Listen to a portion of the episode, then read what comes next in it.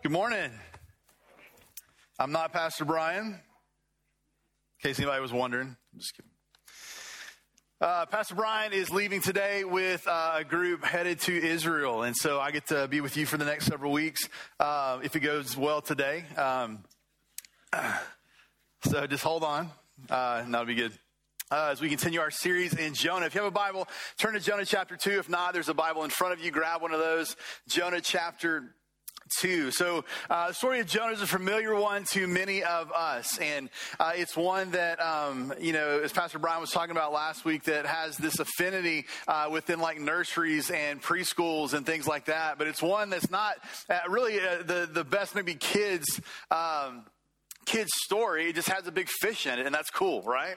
And so, you know, that's what we're looking at. But uh, in looking at this, uh, we, we were picking up in chapter two. And so, chapter two, uh, where we find things is we find Jonah in a fish. And so, let's read chapter two, starting in verse one. If you'll stand with me as we read this together. Um, want to, uh, to, to, read this. Uh, at the end of our reading, we'll say the phrase, the very words together uh, as we uh, just distinguish God's word from my own today. It says, Then Jonah prayed to the Lord his God from the belly of the fish, saying, I called out to the Lord out of my distress, and he answered me. Out of the belly of Sheol I cried, and you heard my voice, for you cast me into the deep, into the heart of the seas. And the flood surrounded me, and all your waves and your billows passed over me. Then I said, I am driven away from your sight, yet I will look again upon your holy temple. The waters closed in over me to take my life. The deep surrounded me. Weeds were wrapped around my head at the roots of the mountains. I went down to the land whose bars closed upon me forever, yet you brought me up from my life you brought up my life from the pit, O Lord my God. When my life was fainting away, I remembered the Lord, and my prayer came to you in your holy temple. Those who pay regard to vain idols forsake their hope and steadfast love, but I, with the voice of thanksgiving, will sacrifice to you what I have vowed I will pay. Salvation belongs to the Lord. And the Lord spoke to the fish, and it vomited Jonah up on the dry land. Those are the very words. Yes. The Lord spoke to the fish, and Jonah was vomited up onto the dry land. You're not going to say the word, very words too many times in that. And, and what's you know, really interesting about this chapter in the book of Jonah is it starts and ends in a really unique way. So you go back to Jonah chapter 1, verse 17. It said, The Lord appointed a great fish to swallow up Jonah, and Jonah was in the belly of the fish three days and three nights. Then, verse 10, at the end of this chapter, what we just talked about and just read, said, The Lord spoke to the fish and it vomited Jonah out upon dry land. So it begins and ends with a fish. And the challenge is, is that for so many, the fish becomes the main point of this chapter or even the, the story. You know, people have questions about the fish. They have tensions created from the fish being a part of this story. You know, what kind of fish was it? Was it a fish or was it a whale? How could Jonah have survived inside the belly of a fish? What was it like inside the belly of the fish, right? For me, growing up as a church kid, I always imagined it like Pinocchio, right? Do you guys remember this from uh, Pinocchio? Can you get that picture up there, right? So like, you know, you see the inside of the fish, you know, Jonah, does he have like a bed? Like, you know, like what, what's kind of going on, right? I mean, so, you know, get caught up in how does he survive? What is it like in there? How, what does it smell like in there? You know, like, uh, you know, kind of what's, what, what's happening? What's going on, right?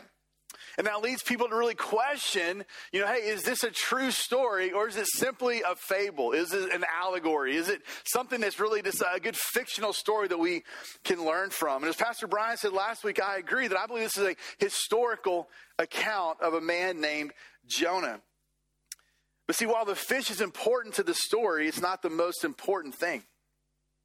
So we can focus so much on that, we can actually miss the bigger point of what God has wanted to teach us in this story. And here's my question as we begin. Have you ever missed what was most important because all your focus was on something else? Right? Have you ever missed what was most important because all your focus was on something else? Thought about this story back when uh, my wife and I, well, I'll say back when I was younger. Uh, my wife was younger too. Uh, but back when we were cooler, uh, we would do we would scuba dive. Uh, and then we had kids and we just haven't been back, right? So we got certified on a family trip with her family on a beach in Cozumel, Mexico to learn how to scuba dive. So everybody that sat in a classroom or a boardroom and did all that work, we did it under a cabana in the sand, right? There's no better place to learn how to scuba dive. So we, we dove a couple different times and then went back for our honeymoon. And, and we went back on our honeymoon, we were going to scuba dive, right? And and so somebody uh, loaned me and loaned us an underwater camera to capture the memories, right? Now, this was 1999. So before you start thinking, you know, National Geographic, Jacques Cousteau, you know, level camera, we're talking about you put like a disposable camera in there and you winded it up and you took pictures. So you guys are like, what are you talking about winding it up, right? It was like that bang, right? So we go for our first dive. I'm super excited because I've got an underwater camera. So we go under, we, we descend down, and we start swimming. I start looking through the camera and taking the pictures, and I press the button so it's supposed to click, and it doesn't click. So I kind of shake the camera, I mess with it. You're looking around, oh, there's a cool fish. Nothing's working, right? And so I keep messing with the camera and I'm messing with the camera. And it was drift diving. So you would kind of go down in one spot, the current would take you. So I'm just drifting along with everybody else in our group.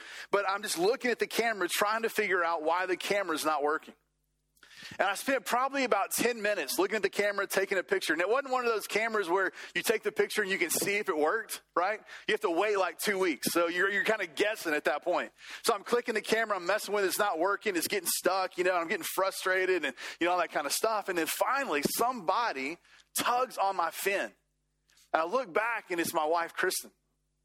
And in only the way that a wife can, with a regulator of oxygen in her mouth, no ability to talk, she basically told me, Get your head out of the camera, you're missing it. And I was like, Yes, ma'am. Right? And we came up from the dive and she was like, What were you doing? I was like, I was trying to get the camera to work. She goes, Yeah, but you were so focused on the camera, you actually missed the experience. Right? It's so easy to become focused on the wrong thing even though it may be an important part of the bigger picture, that we miss the full picture of what God wants us to do or what we're, we're, experiencing here. And I think we can, we can fall into the risk of doing that here when it comes to the fish. Is the fish, the whale, whatever you want to call it, is it important? it, it is important, but it's not the most important part of the story. As Pastor Brian said last week, that the major theme and the most important part of the, the story of Jonah is the mercy and the grace of God. The, the book shows us the mystery of God's mercy and His grace. But it also shows us and reveals the tendency of the human heart to want to apply this mercy and grace in utterly human ways, the ways that we want to, and not the ways that God would maybe have us apply it. You see, God's main purpose for Jonah in all of this, I believe, was that Jonah would come to a greater knowledge of God's mercy and grace. God's, God's heart for the Ninevites was that they would repent, coming to know the mercy and the grace of God. And I believe God's heart for us and his purpose for this being in Scripture is for us to come to a deeper knowledge of God's mercy and his grace. It's not about the fish, it's not about Jonah, it's ultimately about God. And so as we look today, I want to just kind of continue to walk through through this chapter. And what I want to do in the time that we have this morning is um, I want to share with you just six observations. Six observations that we see from this chapter about the mercy and the grace of God.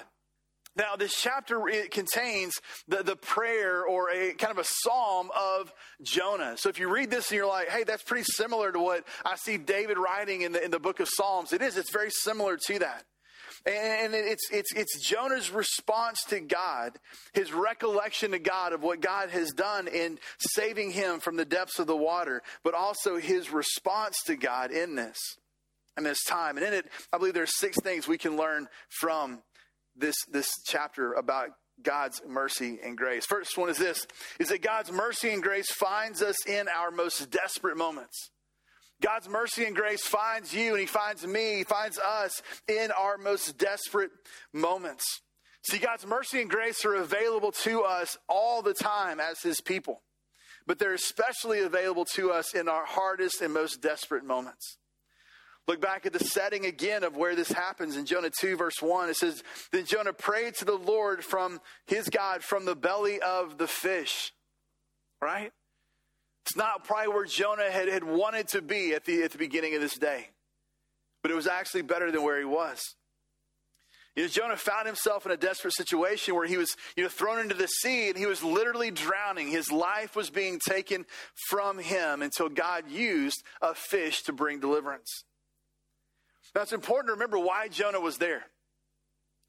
Jonah was there because he was running in disobedience to God. God said, Jonah, I want you to go to Nineveh. I want you to go to Nineveh and proclaim my, my message of, of grace and mercy and call to repent. And he said, I don't want to go.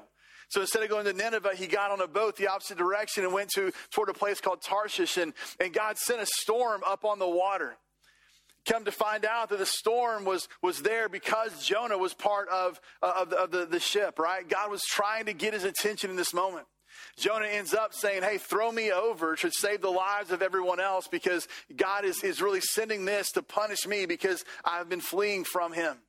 And then Jonah finds himself in the ocean just dropping to the bottom, right? Unable to survive.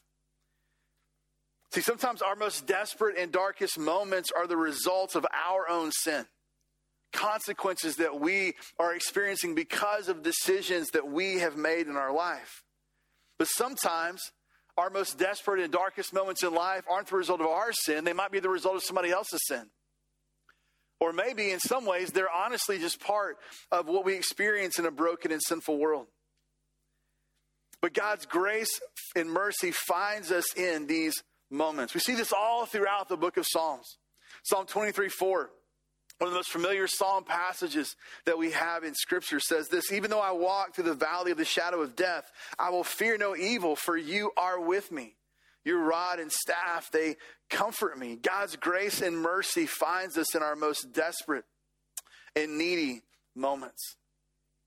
No matter what we're going through, you are never out of, we are never out of the reach of God's mercy and grace. No matter how lonely we feel, no matter how far from God we feel at that moment, as His people, as His children, you and I are never out of the reach of God's mercy and grace. And we see Jonah in this moment turn to the Lord and he found mercy and grace. Here's a second observation God hears our prayers and responds out of his mercy and grace. God hears our prayers and responds out of his mercy and grace. Look at verse 2 of chapter 2. Jonah says, I called out to the Lord out of my distress, and he answered me. Out of the belly of Sheol I cried, and you heard my voice. If you go down to Jonah chapter 2, verse 7, again, he says, This is when my life was fainting away, I remembered the Lord, and my prayer came to you in your holy temple. Jonah found himself in, in, in, in really just the, the, the, depths, right? He describes it as, as being in Sheol, the place of death, the place of, of, of judgment, right? He's like, basically, listen, I, I'm, I'm, I'm just drowning literally here. My life is being taken from me. He says, My life was fainting away. And at that moment, all he had to do and all he could do was call out to the Lord. And we see that God heard him and God responded. And we see this again constantly throughout Scripture. That when God's people pray, when God's people call out, when God's people cry out to Him, He hears us and He responds in a way that is for His glory and for our good. Psalm 34 17 reminds us of this as well. It says, When the righteous cry for help, the Lord hears and delivers them out of all their troubles. You know, God hears the prayers of His people. I think one of the most frustrating things when we're going through difficult times, whatever that might be for you, whatever that might be for me, is, is feeling like in those moments our prayers don't, don't go any further than the ceiling. But in those moments, we have to cling to, and we can cling to the promise that in those moments, as God's people, God hears our prayers. And God is at work, even maybe in ways that we can't see or we can't fully understand. Third observation God's mercy and grace remind us that He is sovereign over everything in every situation. That God's mercy and grace remind us that He is sovereign over everything in every situation.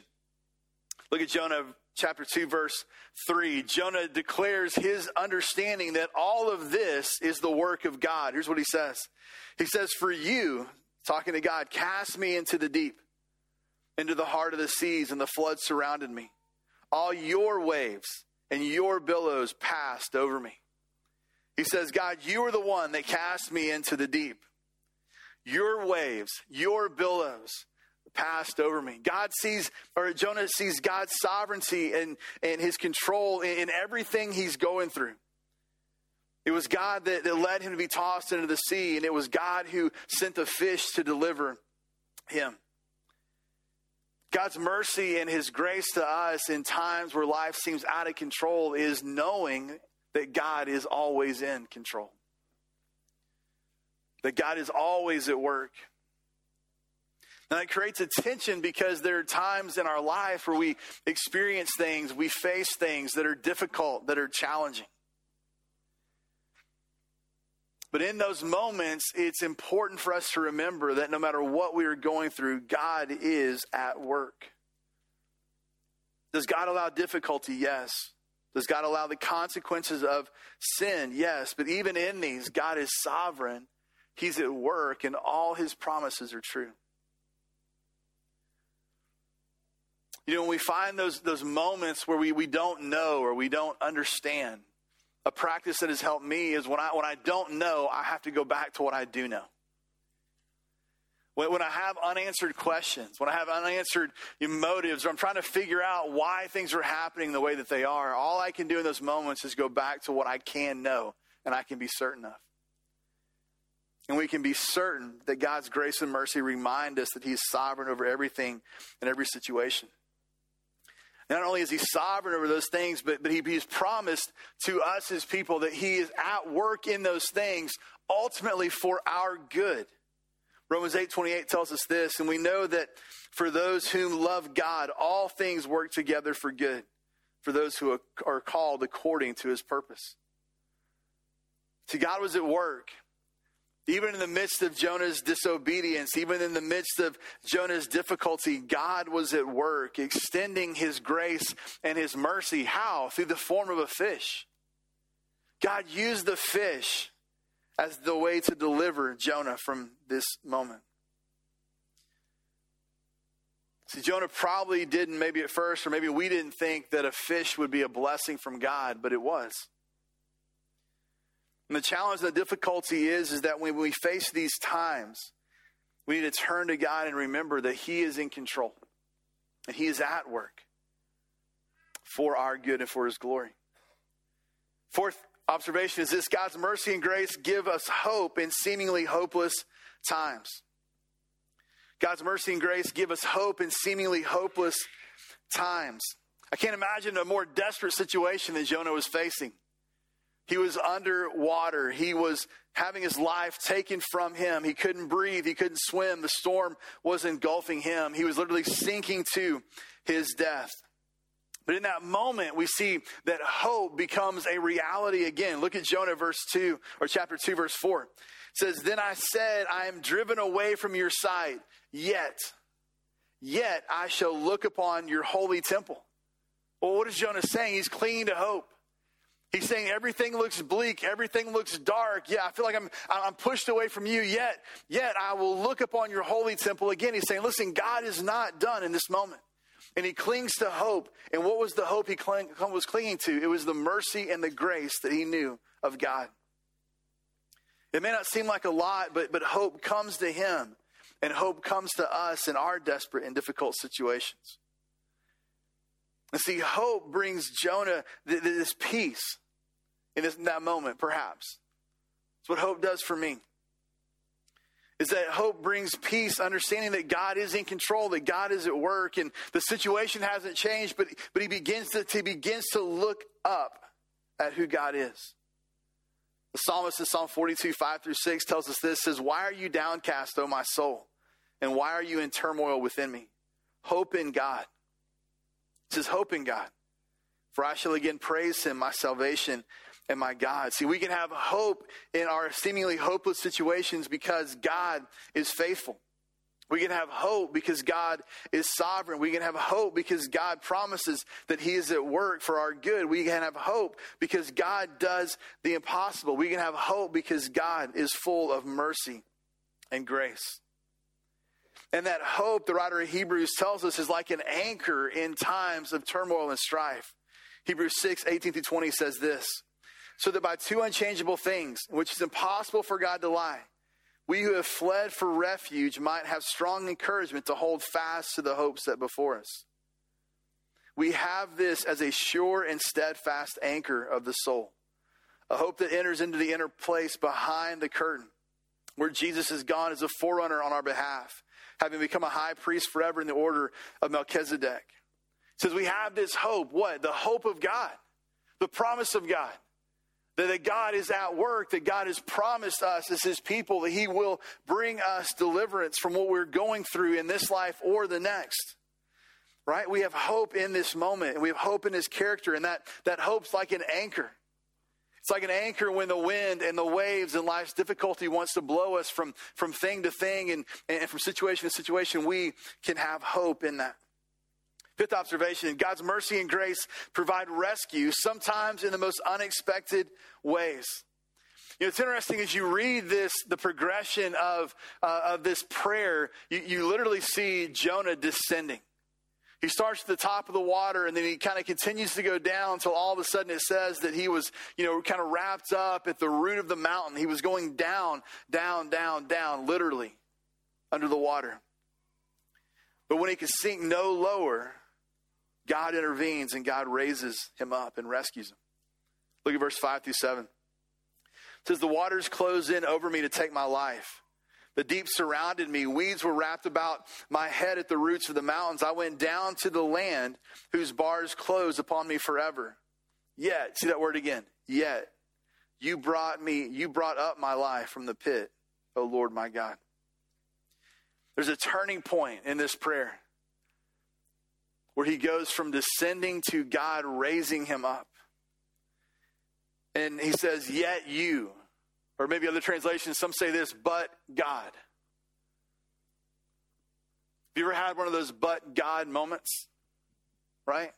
Life was headed a certain direction, things were, were moving a certain way, but God intervened. We were headed down a, a path. We, I, was, I was running away from God, and then all of a sudden, you know, but, but God stepped into my life. See, those but God moments are God's ways of rescuing us, and sometimes it's done in the most unexpected ways. You know, God used a fish it wasn't a random occurrence. It wasn't just a fluke that the fish swallowed Jonah. Look at go back in one chapter one verse seventeen. It says, "And the Lord appointed a great fish to swallow Jonah." The fish was God's vehicle for deliverance.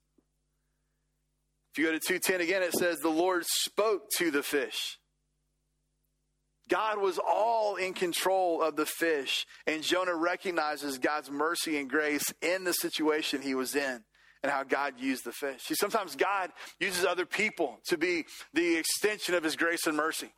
Sometimes God uses different situations or circumstances to be the extension and the means of his grace and mercy. Sometimes God does things with divine intervention where he miraculously works in ways that we can't explain as the way of giving us and showing us his grace and his mercy. But the greatest example of God's mercy and grace comes in Jesus Christ.